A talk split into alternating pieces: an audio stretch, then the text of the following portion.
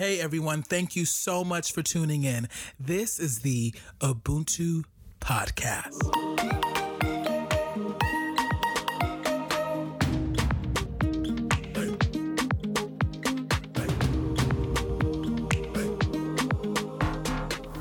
Hello everyone and welcome to this episode of the Ubuntu Podcast. This is your co-host, Henel Gilma, and I'm joined with my wonderful colleagues. Why don't you guys go ahead and introduce yourselves? Come on, Natty. We ain't seen you in a bit. Go ahead and say hi.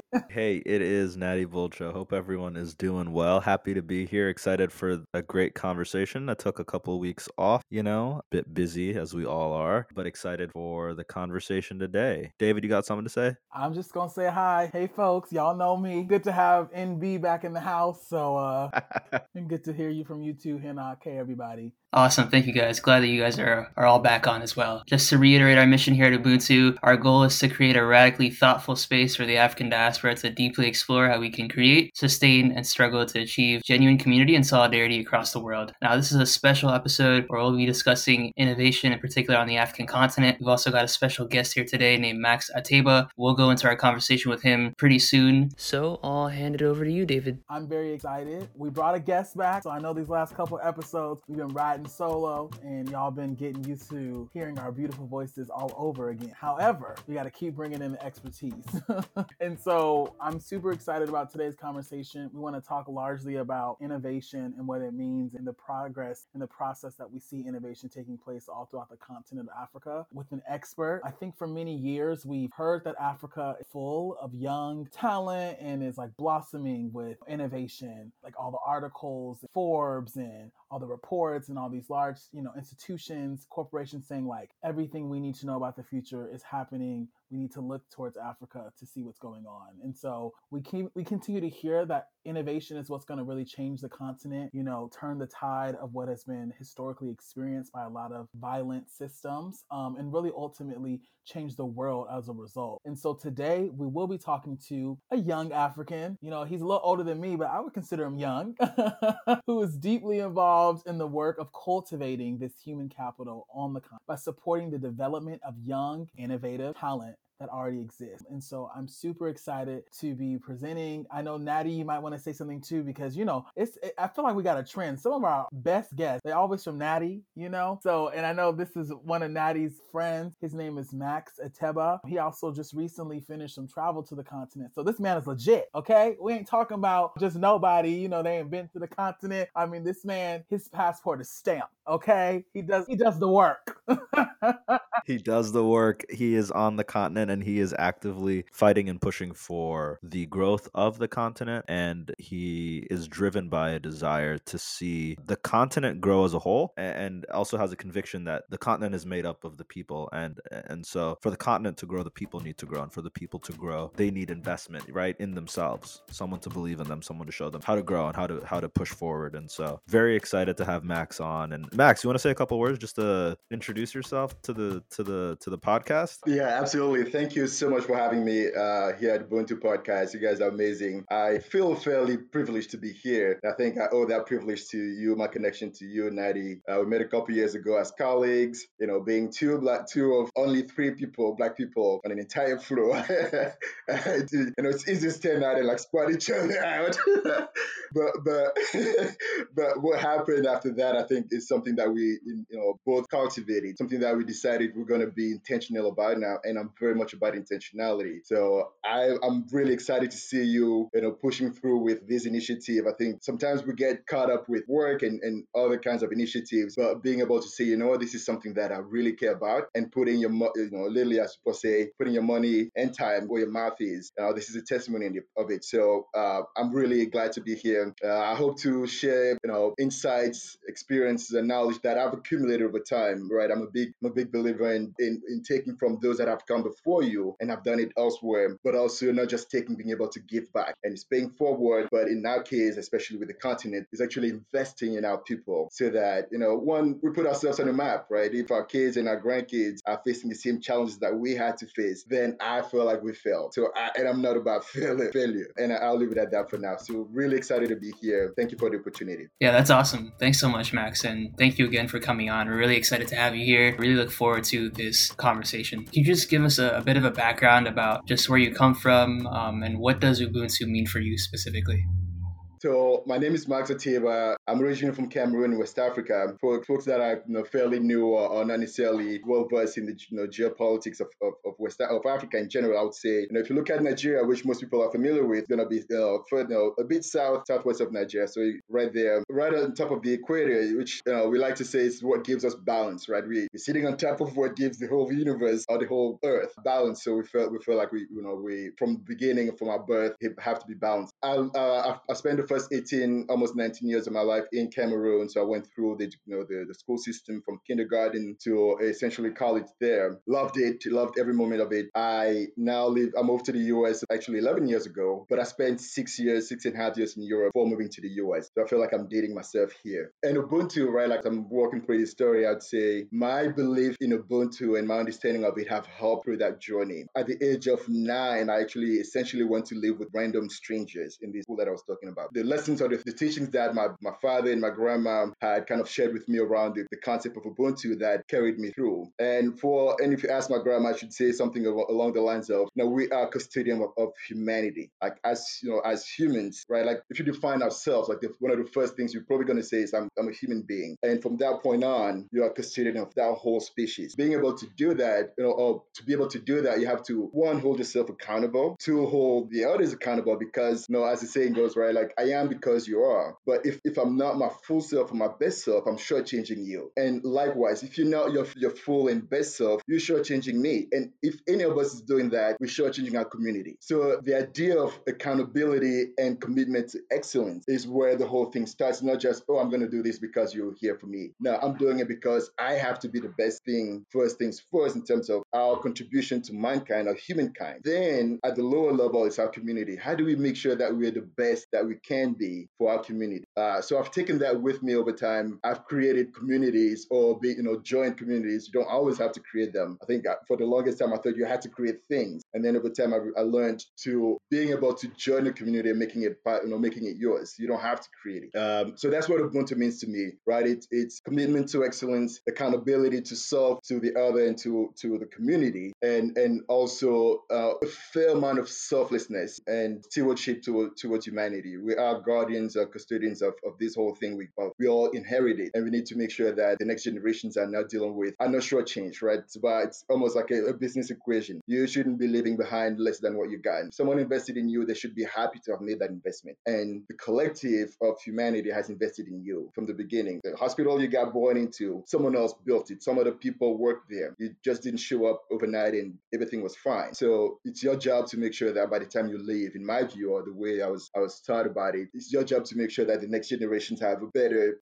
starting point. They're not going from behind your starting line, but maybe a step or 2 ahead. Wow, that was so rich. Thank you. I'm like, man, this is the kind of pandemic content I need. The kind of conversations that keep me going. I really appreciated that. Really beautiful, thought-provoking exploration on how Ubuntu has shaped your life. And so you talked a bit, I appreciate you talking about your background. You described where you kind of made it to the US, and a lot of your classmates, I'm assuming, who you grew up with probably didn't for a variety of reasons. Now, many people will see that as a negative thing, but could you talk about the power in an African education? What was the most memorable thing about your African education? And do you feel like there were some keys to your success in there that helped you transition to the US? Yeah, really good question. And for those that focus a bit more on academia, I studied economics in undergrad. I did that in Italy at the Catholic University, Jesuit University, equivalent of maybe Georgetown in the DC area, Fordham in New York. And then studied, got my MBA in finance at St. John's in New York. Going from Cameroon to Italy, I essentially showed up 3 months before I was supposed to start school. And I spoke I spoke 1 word of Italian. That was ciao.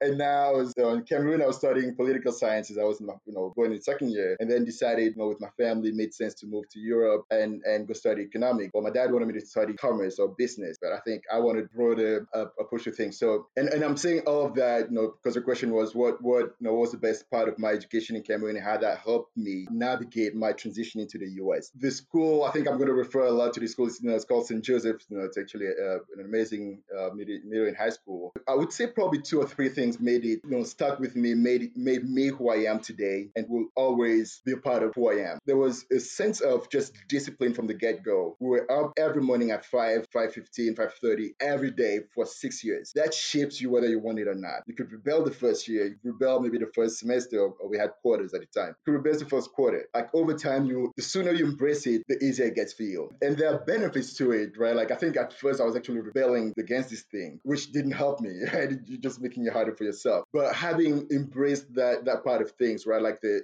orchestrated nature of a school like that makes things just better organized for you. All you have to do is follow this, the blueprint. Wake up like everybody else. You have the first 2 hours to study, read something, and don't fall asleep, hopefully, right? If you feel like you're falling asleep, get your accountability buddy. That's one thing I would say that stuck with me. I had an accountability buddy the whole time. Someone that I never knew from before showing up there. And within 2 months, we were like, you know what? You're sitting next to me in class, and your bed is just about maybe 4 or 5 beds from my bunk. So in the morning, if I'm oversleeping, like make sure that I'm up. And if that's you, I'll make sure that you're up and doing what you're supposed to do. So having that accountability partner or buddy, that one I would say, to be a little more structured, that structure first, that I'm going to wake up every morning at 5:30 or at the latest 6. I think over time it's kind of gone from 5:30 to just about 6, and I'm still happy to be up at 6. What that does to you, no matter if, I think when I came to New York, I had classes starting at like 4 or 4:30. So one would say, well, you don't have to be up too late. Then what am I doing for the first half of the day? And I always feel like by the time people start emailing me at 8 or 9, I had a head start, and nothing feels better than that to someone like me. Like if I feel like I have a head start, I don't have to compensate for anything else, and I could focus on the other things that maybe I'm lacking on or I need to get better at. So that structure helped me a lot and still helps me today, right? Being able to, the second part of it is being able to focus. We were taught, we were going through just about like 10 courses every single quarter. That's a lot of material. Again, it's almost as if someone is overloading you with information every single time. The way you survive, that kind of a system is you're able to like compartmentalize and focus on one thing at a time. So by the time I showed up to whether it was Italy or America, you could throw a million things at me. I'll prioritize effectively because I know right now for the next 2 hours, this is the only thing that matters. And I remember vividly some of the guys in my class. We had a couple of classes that were crazy. I think statistics for finance is one that comes back every time we talk about it. We had people that dropped out of that class by week 6. I was like, you've already invested 6 weeks in the class and you're saying this is too much. For me, it was just, this is the priority right now. There's no opting out of it. There's just going through it. And the more you focused on it, better you are. So maybe it means you're going to drop another class, but since it's a prerequisite, I'm not going to delay my graduation or anything else because I'm trying to, so being able to focus on one or two things. I'm really big on one thing. I don't, I think the whole multitasking thing is a myth. I'm not a psychologist, so I haven't studied the topic, but in my experience and having observed people around me, there's only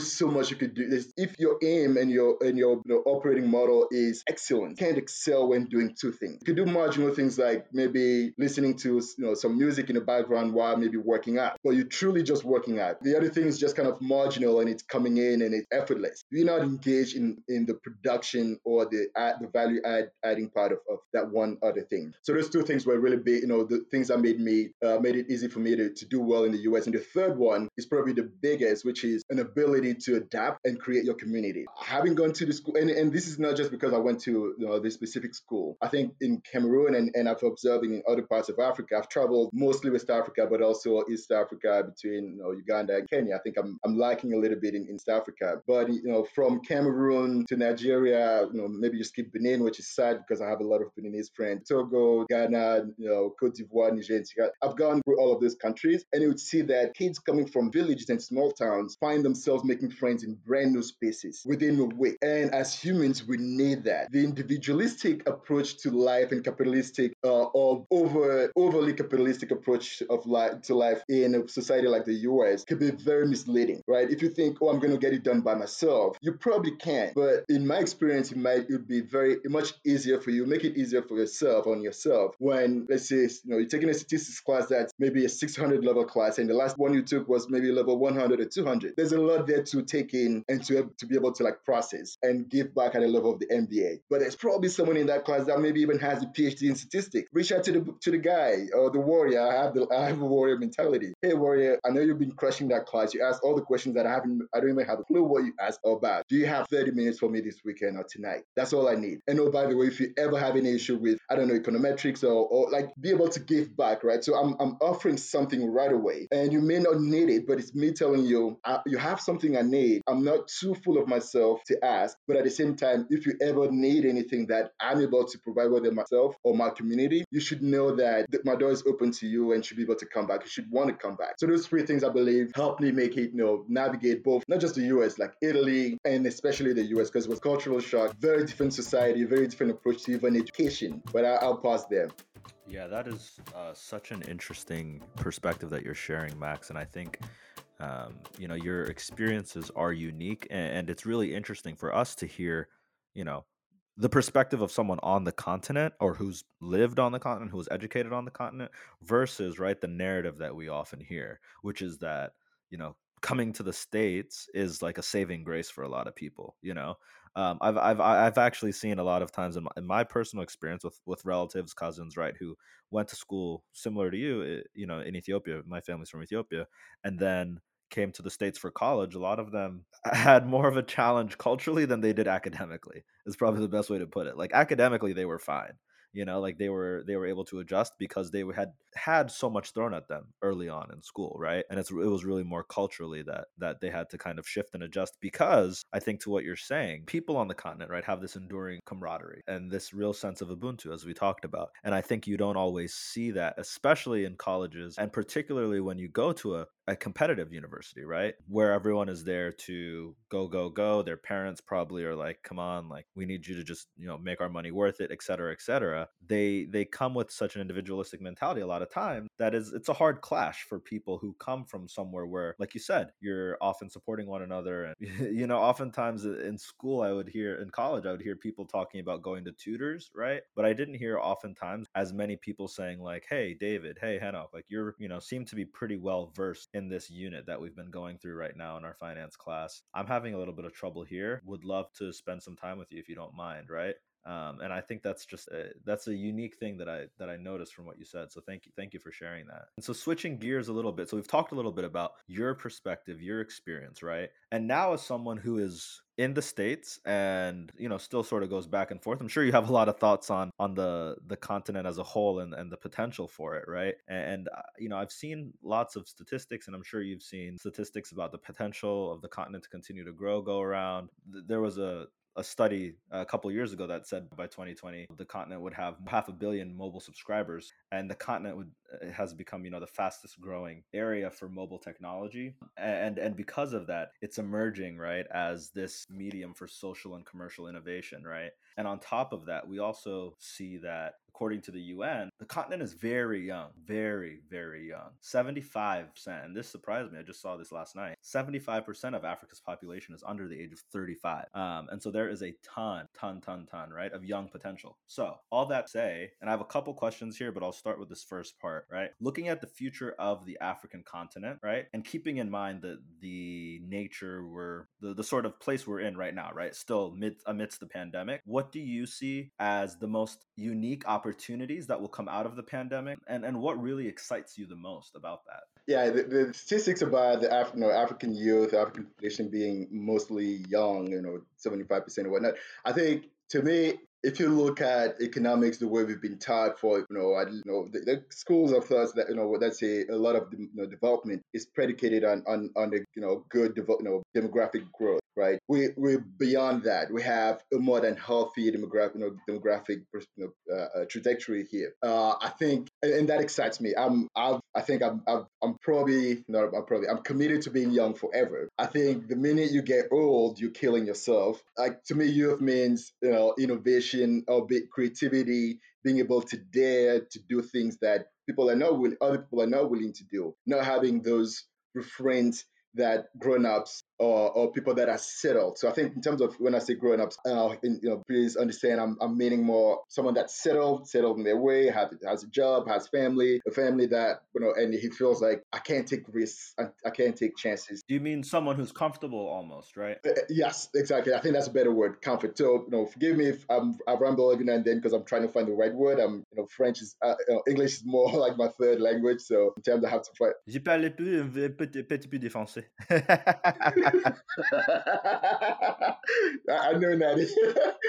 But yeah, I think comfort, right? Like, youth, when you're young, you're not comfortable with anything. There's that, people, and it translates in different ways. Like you're a rebel, you're daring, you're looking at things. Even as a baby, you're looking at things and like turning them upside down, right? Even a glass of water, you're not spilling it because you're just wondering what would happen if you did this one thing, if you took this one act or this, took this one action. So I'm excited about that. This is if you multiply that one of those factors by the number of young people, there goes your potential for growth and development. Now, the second thing I'm excited about is something that you mentioned. I actually broaden it up. Mobile penetration, the highest in the world. We've never seen that before. I would say technology, tech adoption. There's not enough being talked about or not enough literature covering it. Africans are really fast at adopting technology. There are a couple of things that we, and one of the areas actually, in finance space, I was in finance before, I was in banking, right? People talk about fintech a lot. The way Africa has gone, about fintech is in a way that the U.S. could never catch up. But that's because people are willing to do things that no one else has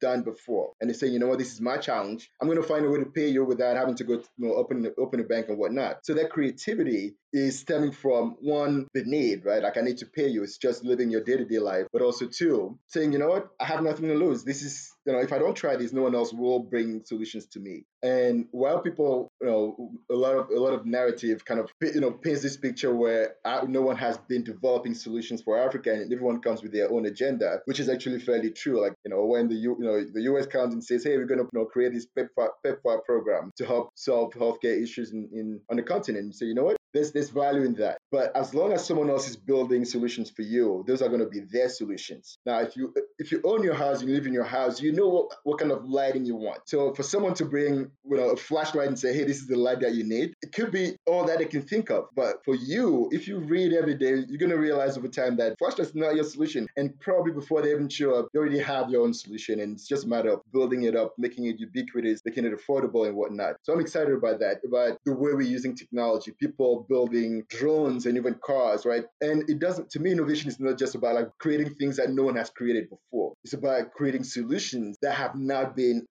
shown to work for you in your space. Bring new solutions to you. To me, that's innovation. It's not just, I'm going to build this drone that's, as effective or as that could compete with something that was built out of MIT or Stanford. That's not the game for me. Like, the name of the game is how do we advance? So I'm really excited about the way Africans and especially the youth is using technology to solve their own problem. And I hate to say that, to solve our problems, the problems of the continent and world problems for that matter, because one of the things one of my issues with the narrative is when people talk about the US, they talk about the US in the context of the global economy. When people talk about Europe, they talk about Europe in the context of how do they contribute to the global economy. For some reason, same with Asia, but for some odd reason, the minute you talk about Africa, it's more so, how do we take care of them? No, Africa doesn't need taking care, caring. Africa just needs business partners and ourselves to be developing solutions. So I'm very excited about the way the youth is working on technology, even RegTech, regulation technology. It's driven by the youth, not by the regulator.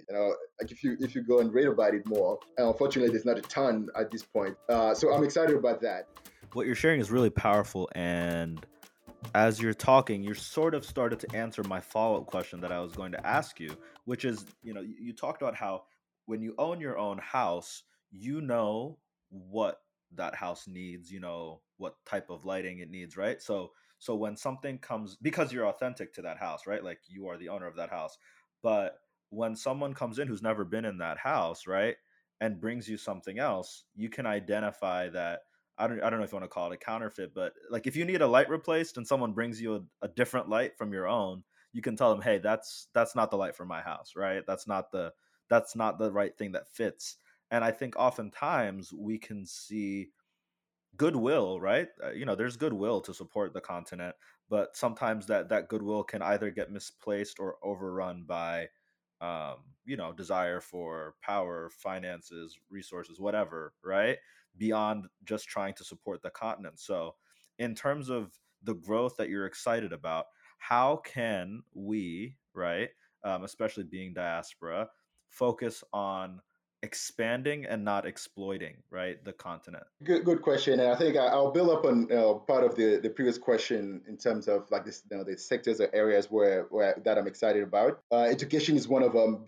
Natty, you know this, I'm big on education. And in a way, the way that education is being transformed on the continent is ahead of the US. But that's because we don't have the same challenges. There are a lot of parts of, you know, in Africa. I was in Dakar just about 2-3 weeks ago. There's still schools where you're actually sitting outside. It's not a formal classroom with a building. But that one guy is using a tablet and is literally, and the night before, texted the parents with the homework. And I'm thinking, that's pretty cool. That's something we want to do differently. And there are platforms being developed both by the diaspora, and this ties to what you were asking about, both by the diaspora and people on the ground saying, hey, this is my vision of education in the next decade or so, and here's my contribution to it. Oh, by the way, I spent the last 20 years in the US running, I don't know, the education system in California.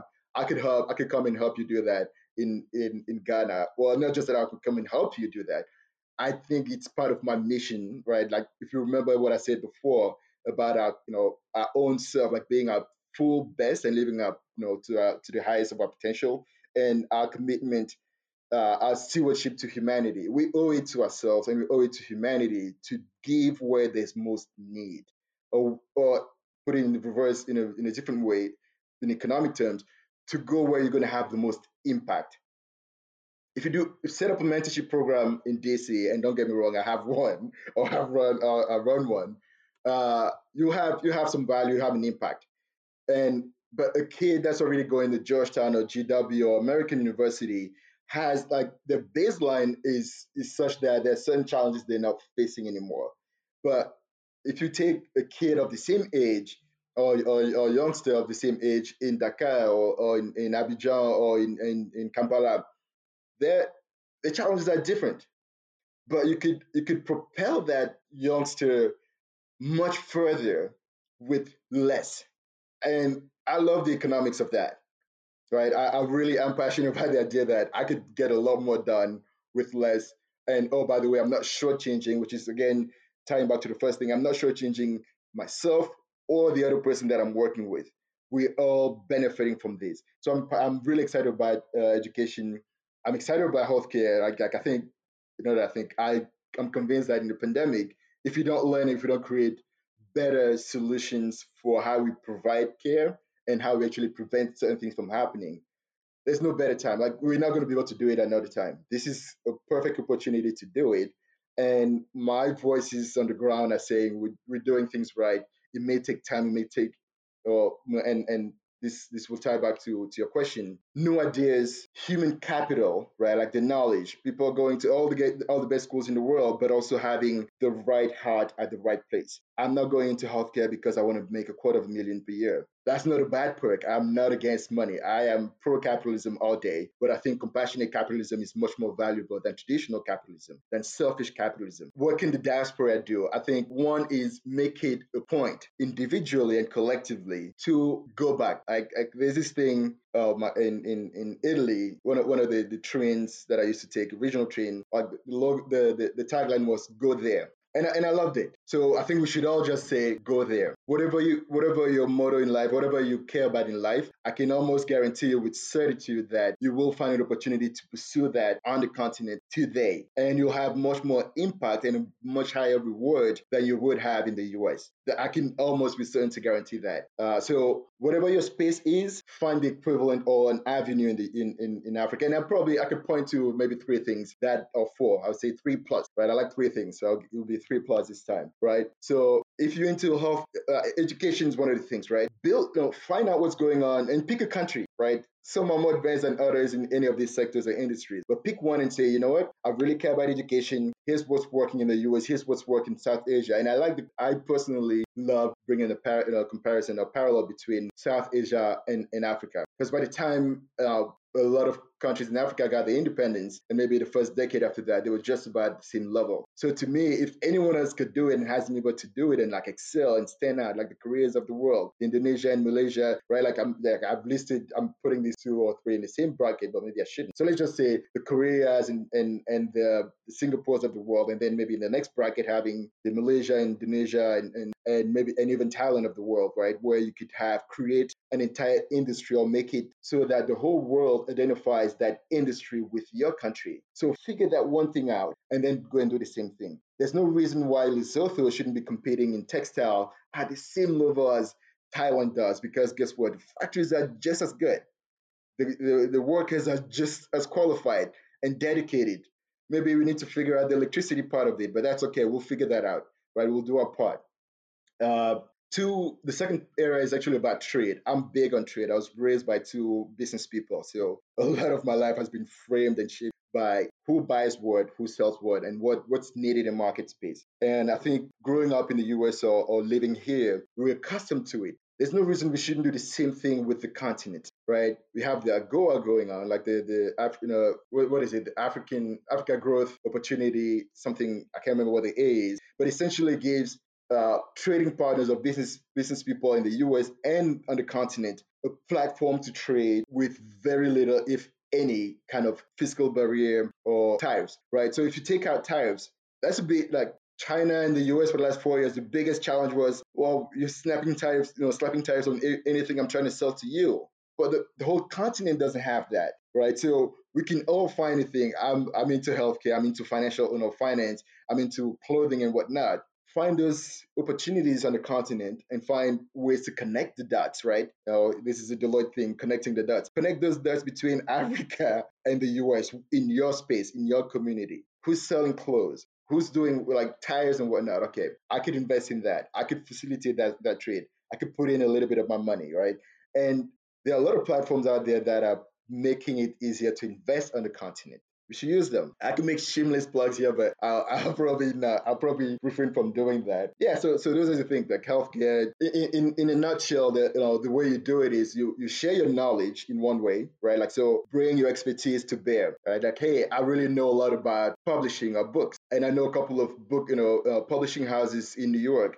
And you're a writer. Okay, great. I may not be able to get you the best deal, but I could get you to talk to this one guy that's focused on the same industry or sector that you're writing about. And maybe the person doesn't end up getting a deal, but that's a connection you've established, and they could go from there. So share your knowledge, but also expand on your network. So bring other people to your network and extend. It's a give and take. On one end, you're bringing in. On the other, you're giving away. So you're sharing. So on the network side. And 3, do business, invest, buy. I have a couple of these, but I have no problems buying a new one because why not? I'm fortunate enough and blessed that I can afford to buy an extra shirt because it's neater and nicer and different. It's not like anything I've had in the last 5 years. I'll get that, and maybe I'll buy one for a friend that really likes that, this kind of clothes. But I'm in that sense, I'm investing. I'm creating. Right, I'm contributing to the market space here, and the more you empower, and the whole thing to me is about empowerment. The more empower you to pursue your passion and to give value to your craft, whether you're an athlete, whether you're a trade person, to truly add value to your craft, the better off you are and the better off we all are. Now you don't need me to give you something out of charity, but we've created a business environment that enables you to shine and excel. And people, tourism, that's the extra one. I have very few friends that are not from the continent or not African that are like, oh my God, I want to go to Africa, and truly mean it. But everyone you meet, every time you talk about Africa, everyone's like, oh, I want to go to Africa. I've been thinking about it for a while. What has prevented you, right? So again, from that motto earlier, go there. And it's okay if you go to the usual suspect, the Egypt of the world, the Morocco, the South Africa. I challenge you to go to Cote d'Ivoire, right? Go to Togo, small country, literally the size of maybe less than Manhattan, but an amazing country. I've had the most fun there, right? And the people are the most welcoming you could meet in the universe, entire universe. And they take you as one of their own. And you just showed up for a week or 2 weeks for work or for whatever that is. To me, that's priceless. So we should plan on going. We should invite our people, book a trip with friends. Hey guys, I know we plan on going to Mexico next year, but you know what? I have a better idea. Let's go to Uganda. Let's go to the source of the Nile. And I tell you, if you go to the source of the Nile, your life, it's an experience. It's like, you'll never be the same. Thank you. You know, instead of going to the Niagara Falls, I'm going to I can't remember the name of the falls in Uganda again. Go see those falls. Or you want to go see falls? Go see those falls in a different space, different place. Meet new people and expand your horizon. I think we underestimate how much goes into one person visiting a country outside of their own, like the business, like the travel, the airline that you're booking. Now they have business. The people behind that, right? Whether it's the fuel industry or whatever they use to power themselves, well, fuel is probably the way. The stewards, right? So you're actually making sure that people still have jobs in this crazy economy. And now once you get there, you open your horizons, and there's nothing more enriching than that. Oh, I've never thought of this. If you go to, and I feel like I'm rambling now, if you go to the market space in Kampala, to me, that should be, that picture should be the picture on every book when you talk about trade. It shouldn't be a computer of someone sitting in New York looking at stuff going, no, it's like hundreds, tens of thousands of people bartering, trying to negotiate, trying to get the best deal, and at the same time, enjoying it. They're hustling you, and you're happy to be hustled. I'm happy with things like that, but anyway, yeah. Thanks so much, Max. I think you brought a lot of really, really important points that I'm going to chew on. I think we all will. A couple of things that stuck out to me were the references that you made to the diaspora and then those that were on the ground in Africa. And you specifically mentioned how the diaspora should make it a point to collectively and individually really go back to the continent and to really help find solutions. Because as you mentioned as well, the perception of the continent has always been that it needs to be taken care of, like you said, and that no one is necessarily thinking of having a solutions-oriented approach to Africa. So that leads us to ask, one really prevalent issue is brain drain, right? Like, as you mentioned, a huge challenge that we face is the African brain drain, where people have the desire to leave the continent and to pursue opportunities elsewhere. But oftentimes people do not return and contribute and provide the solutions back in the continent. How do you think we can reverse that trend based on what you've already shared? And how can we move to an era where there are more products that are made by Africans for African people? So going back to that concept of African solutions to African problems. A classic me. That's a really good question, and definitely there are obviously people with better credentials to answer that question than me. So I'll give my take here is we have to create, right, like first things first. I like to look at I love history, and I think we should all look at it and learn from it and apply it to our different societies, our different spaces and environments and people. If you look at the cultures and societies that have done well, they have had at multiple times. Sometimes they themselves created it, or what we call brain drain. They themselves created it. The Chinese sent their people to the Western world to learn, and some of them did not go back. Let's not pretend everyone that left China to go to Europe and to go to America went back. They didn't all go back. Look at the U.S. population right now, and it doesn't mean that the government is the one sending it. It's really oftentimes it's the family saying, you know what, to give ourselves a better chance to survive and do well in the future, we need to send one of ours to get that knowledge, get those opportunities, get that network, get that business, whatever that is. And a lot of it is knowledge-based. And I would say knowledge/information. How do we prevent? So I guess to clarify that point is we need to look at it as one specific point in time. This is not something that's going to last forever. Now, how do we make sure it doesn't last forever is we create opportunities for people to truly be able to flourish and excel on the continent. So by developing the industries that we all want to stay and do and work in here in the U.S. If you have, like one of my first jobs in the U.S. was at a bank in New York. If you have a financial system or financial market that is flourishing and booming in West Africa, there's no reason I shouldn't go back. I love the continent. A lot of us do.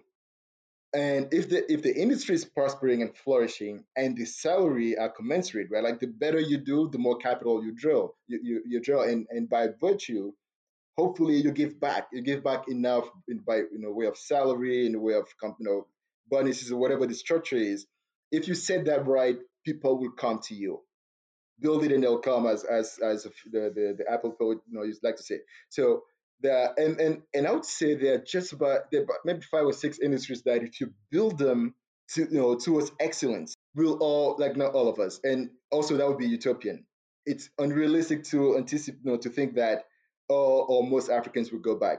We're humans. Sometimes you get comfortable and like something somewhere, like I like it here. Why go back? So we could, one, create the opportunities for people to go back in a way that enhances what the skill set they've gained, the experience they've accumulated, and then allows them to give back or build up, right? It's giving back, but also building up.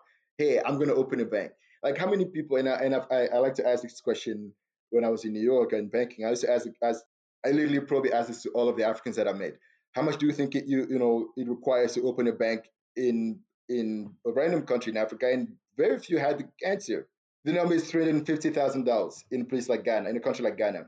Now that's information you have. And if your job or if your goal, if you're like me and I was going and thinking, oh, if I want to run a bank, I need to know how it works. Well, it's also good to know how much it costs to actually have a bank in a place like Ghana or Nigeria or whatnot. Then once you have that information, you can say, you know what, for the next 10 years, I'm going to work on accumulating, maybe not 350, but maybe 700 because, well, there's risk and whatnot. And once I'm just about 3/4 of the way there, actually, maybe not even 3/4, halfway there, I'm going. I'm starting to build and I'm coming back. Now you could do what I call the shuttle, like the ambassador shuttle. Hey, when you're in Africa, you're building. When you're here, you're a student and a contributor. As in, hey, Deloitte needs you to go to Puerto Rico and help with the treasury. All right, I'm going to spend 5 days there every week for the next 6 months. Fine. But it's the minute I have 2 weeks, or I could cover about three weeks of my time, I'm going back to build the next phase of this bank that I'm trying to build, or this supermarket network or system that I'm trying to build, or this metal transformation business that I'm trying to build. Like having that one thing that keeps you wanting to go back. It's like, to me, it's like loving something. It's like, I love basketball, I love soccer. I can resist all I want. At some point, I'm just going to turn on the TV on a Saturday morning and watch some random soccer games. Hold up. What's your favorite team? This is an important question. Arsenal. Arsenal's. Oh, did you say? Sorry, I didn't hear you. You said Arsenal? Yeah. I was waiting for Arsenal. I had a feeling I was coming. Bro, send me your address. I'm gonna send you some condolences, man. You guys. And you say you like winning. This is so sad. You're talking about winning on the continent, but you're an Arsenal fan. For all our listeners, you can now invalidate. No, I'm just kidding. This conversation because we found out he's an Arsenal fan. Yeah, and about that, right? On the flip side of winning, to me, you win better with systems, not as an individual. And Arsenal has not, as a team, have not had a winning system over the last half decade. And to me, the other part of it is you don't disavow your own or something you've committed to, of showing your love to, or giving your love to, because they're struggling. And I feel like I call it abandonment. A lot of people feel like, okay, like I've tried so hard. Like I'm talking to people on the continent, all they want is money, all they want is help. And you're like, okay, I give up. No. If you truly, if your heart is there, you will go there and take care of business. You will go there and empower.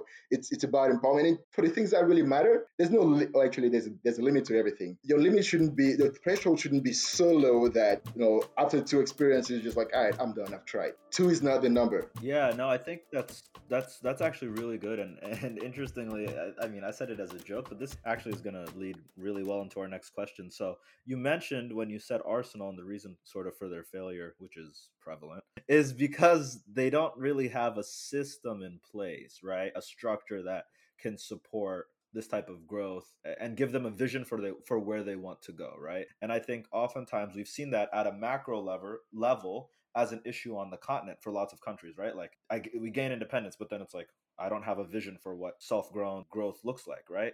But then on a micro level, and this is where I want you to drill into, is how do individuals, right? How do you and I find the keys, right, to success, a vision for the future? And I think there are two things here, right? There's mentorship and there's representation. And I think mentorship is an integral part of growth because it gives you direction, right? It shows you sort of the way.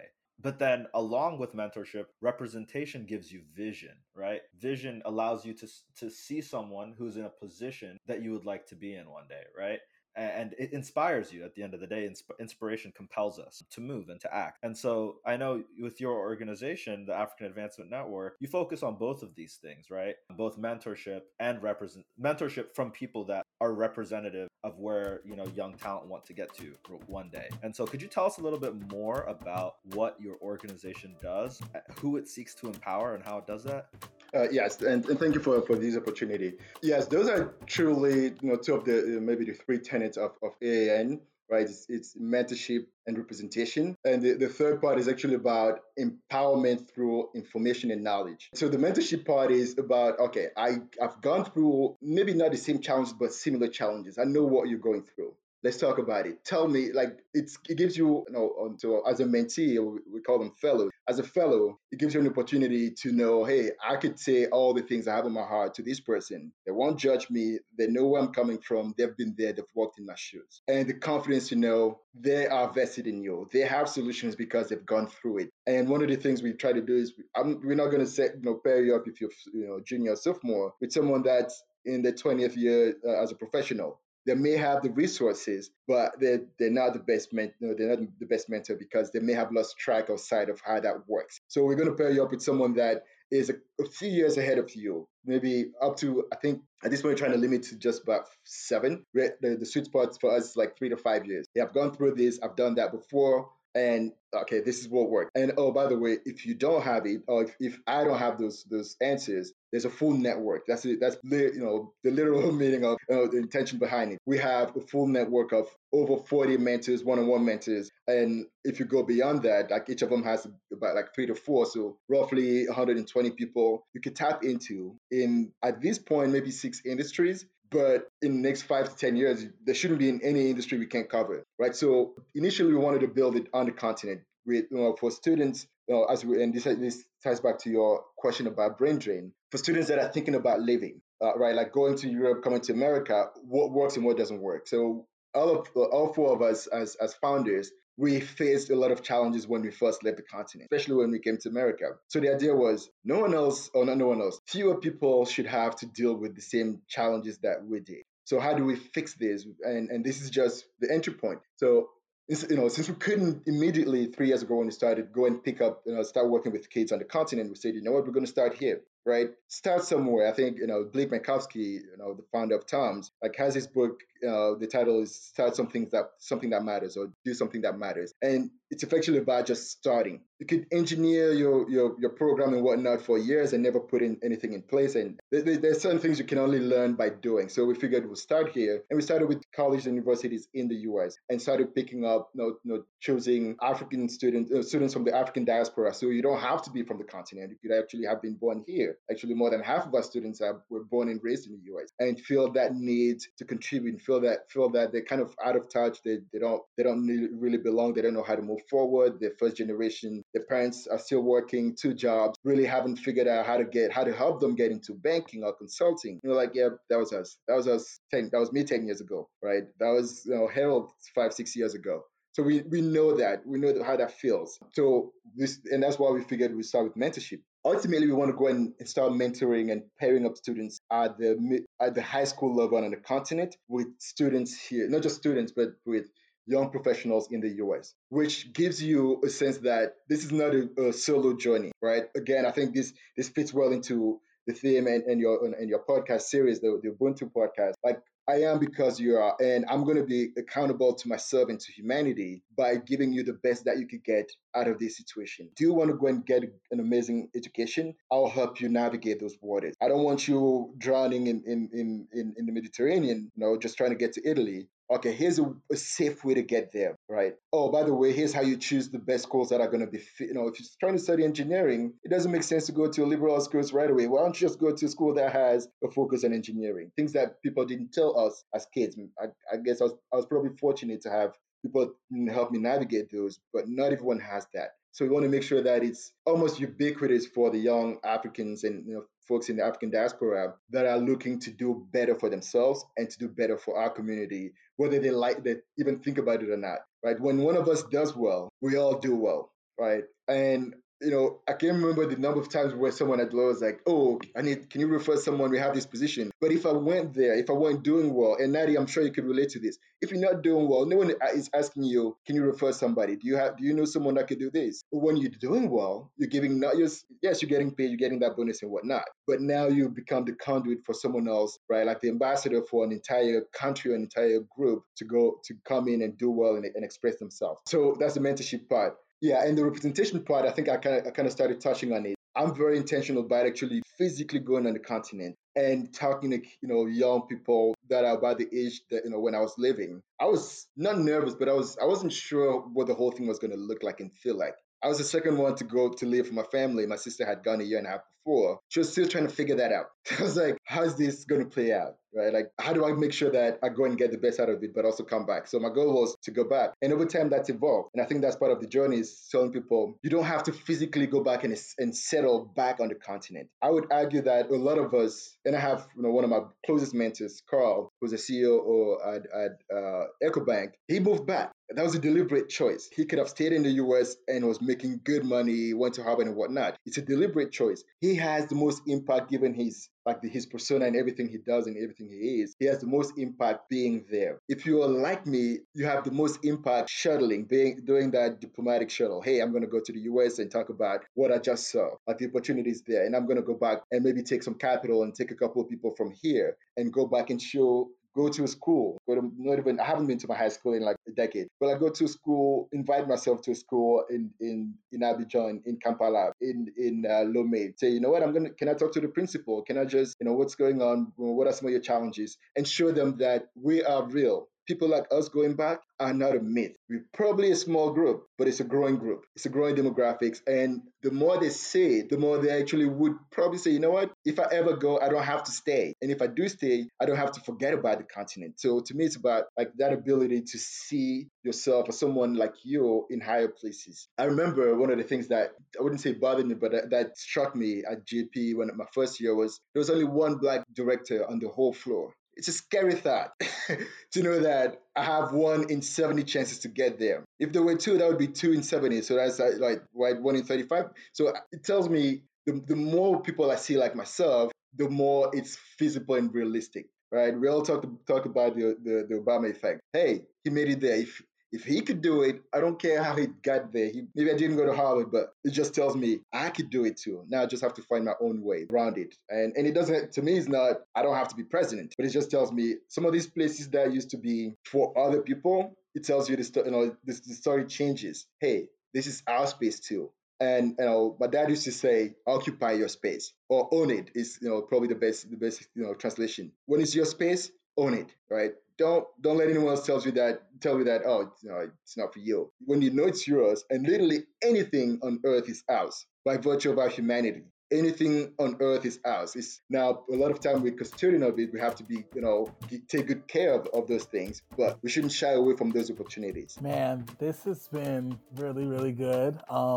Thank you so much. I have the honor of asking you the last question, but even before I get to that, I just really want to call out and affirm a lot of what you said. Something that's really sticking with me is, said it a while back around when we talk about what Africa has to give, it's always focused on, you know, Africa only, or kind of like catching up. And we don't see we often like negate the reality is that when Africa wins, we all win. And that's unfortunately been the truth, even in a lot more corrosive ways. You know, it's like everything is from Africa. You know, when Africa's stolen from, everyone benefits. When Africa triumphs, everyone can learn something, you know, everyone's strengthened. And so I really appreciated that. And I also really appreciated what you said about not seeing brain drain as a departure, but a shuttle to bring back and forth resources, capital. I really feel like those are very like anti-colonial kind of methods. And even as you're someone who is a business and industry, you know, economic professional, I think the incredible thing about what this podcast does, we have all kinds of guests. You know, we have folks who are community organizers who are doing work across the diaspora. We have people who are working in legal services. We have people who are working rapid response across the diaspora. We have people like you who are really helping to think about how we can achieve liberation from thinking about Africans dominating in markets, Africans being empowered by the purse ring, you know, financial liberation, justice, those kind of things. So I'm just kind of really geeking out, and it's been a great conversation hearing about the personal, the professional, and what you do to give back, something that's very close to me. And I'm taking notes and I'm learning. And so I wanted to just kind of connect it to that. I know you shared how we need to be the best versions of ourselves, that we don't shortchange who we are, because if we do, we're ultimately shortchanging those around us and those who can benefit from us. And I feel like that's a message that you would share with the entire diaspora. Now, that's usually the question we ask our guests, like, hey, what's something you would share with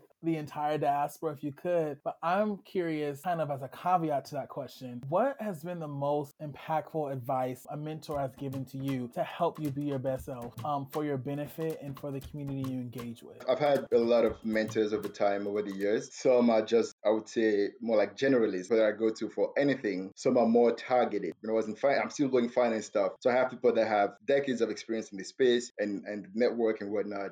I've worked in health, in the healthcare space. I have mentors that are more dedicated to that space. I'm very passionate about trade.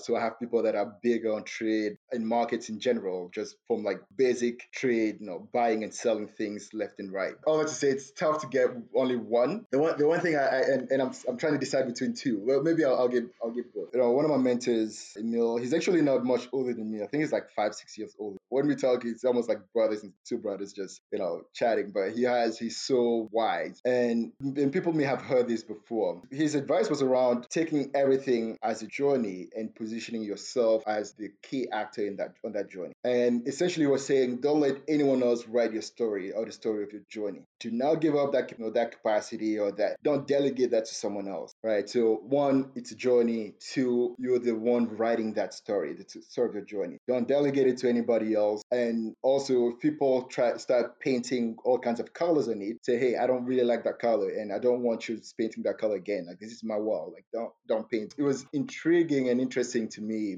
at the time. I don't think I got it then. This is probably, I think it was around 2006. My dad had just passed away, and I think I was navigating a bunch of things. And you're saying, even your father passing away and all these things happening around, you're still the one writing your story. And your story you're on a journey. So make sure that one, you stay on the journey, you know where you're going, and two, you keep writing that story. Don't let that be derailed by this event that tragic, literally tragic, but here you are, deal with it, but make sure that you're doing the right things about it, you're going about it the right way. The other advice, like a lot of people would say, I'm intense. The other advice that someone once gave, it's actually my grandma. She said, everything, you know, balance is how the universe stays in equilibrium. And I think we've heard some versions of it. Balance is everything. You want to be measured. I like how you let your energy kind of transpire in the things that you do. And I could tell when you don't like something or you're not, you know, invested, you know, you just kind of disengage or you don't. And her advice was, do not put too much emphasis on balance. Do not try to be balanced because that's what everyone thinks. Even nature, for there to be balanced, they need to be in balance.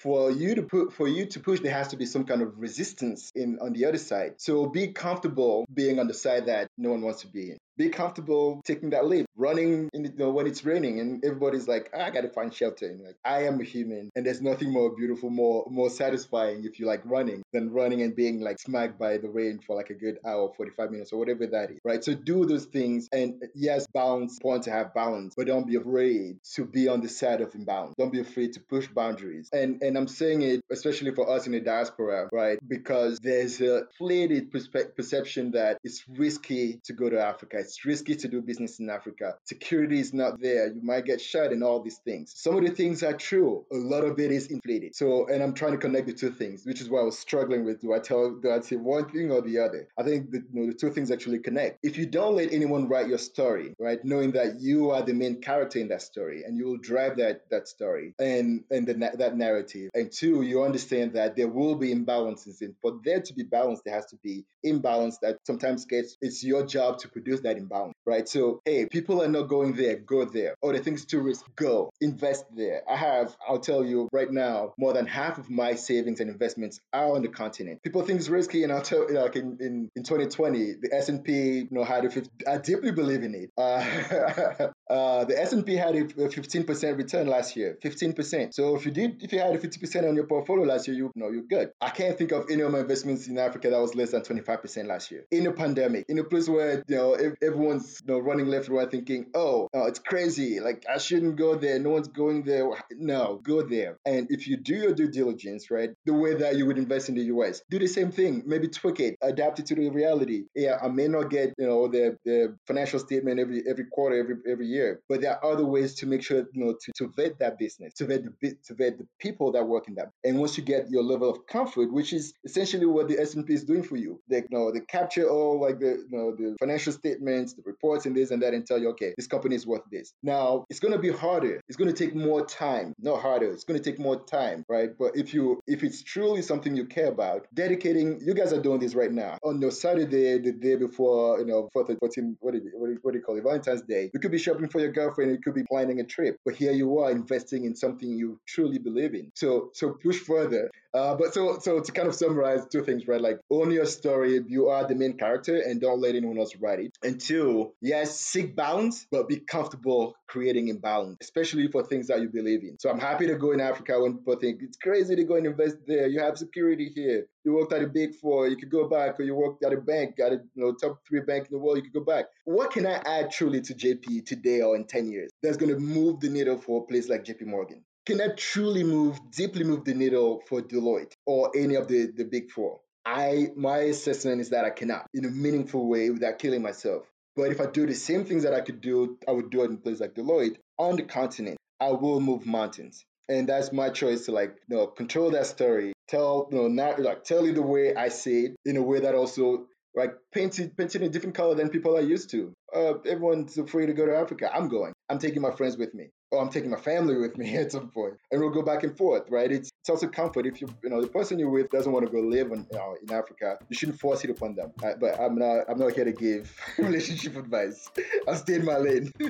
Thanks so much, Max, for what's been a really, really insightful conversation. All of us have really enjoyed just getting the time to learn from you today and learning more about your vision and your understanding of African innovation on the continent and ways in which we can spur growth on the continent and really, you said, really have African solutions to these African problems. So we want to thank you again. And is there any way that we can keep in touch with you? Any platforms that the folks can follow you on? Yes, I'm on Facebook. I use Instagram a lot more than maybe the other platforms. Yeah, on Instagram is maxdiesel.237, which is the area code for Cameroon, or the country code, I should say. So Max Diesel, fit for fitness reasons, maxdiesel.237. On Facebook, you can find me at Max Ateba.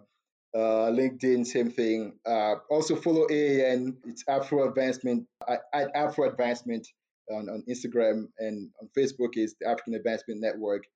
That's my platform. That's my baby. A couple of friends of mine and I, similar to you guys here. But thank you for the opportunity to share a little bit about what I have maybe accumulated over the years, but also give back and pay forward. Big up for the rest of the year and for everything else you guys are going to do going forward.